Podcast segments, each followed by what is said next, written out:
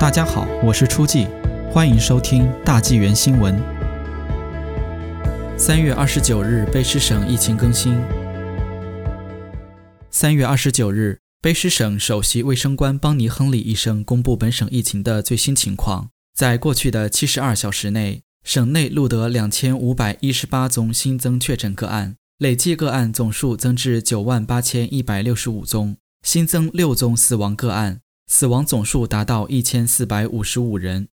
目前有二百九十九名住院患者，当中七十九人在深切治疗部。本省有六千两百四十五宗现存确诊个案，九千九百九十六人因确认接触过已知个案，正接受定期的公共卫生观察。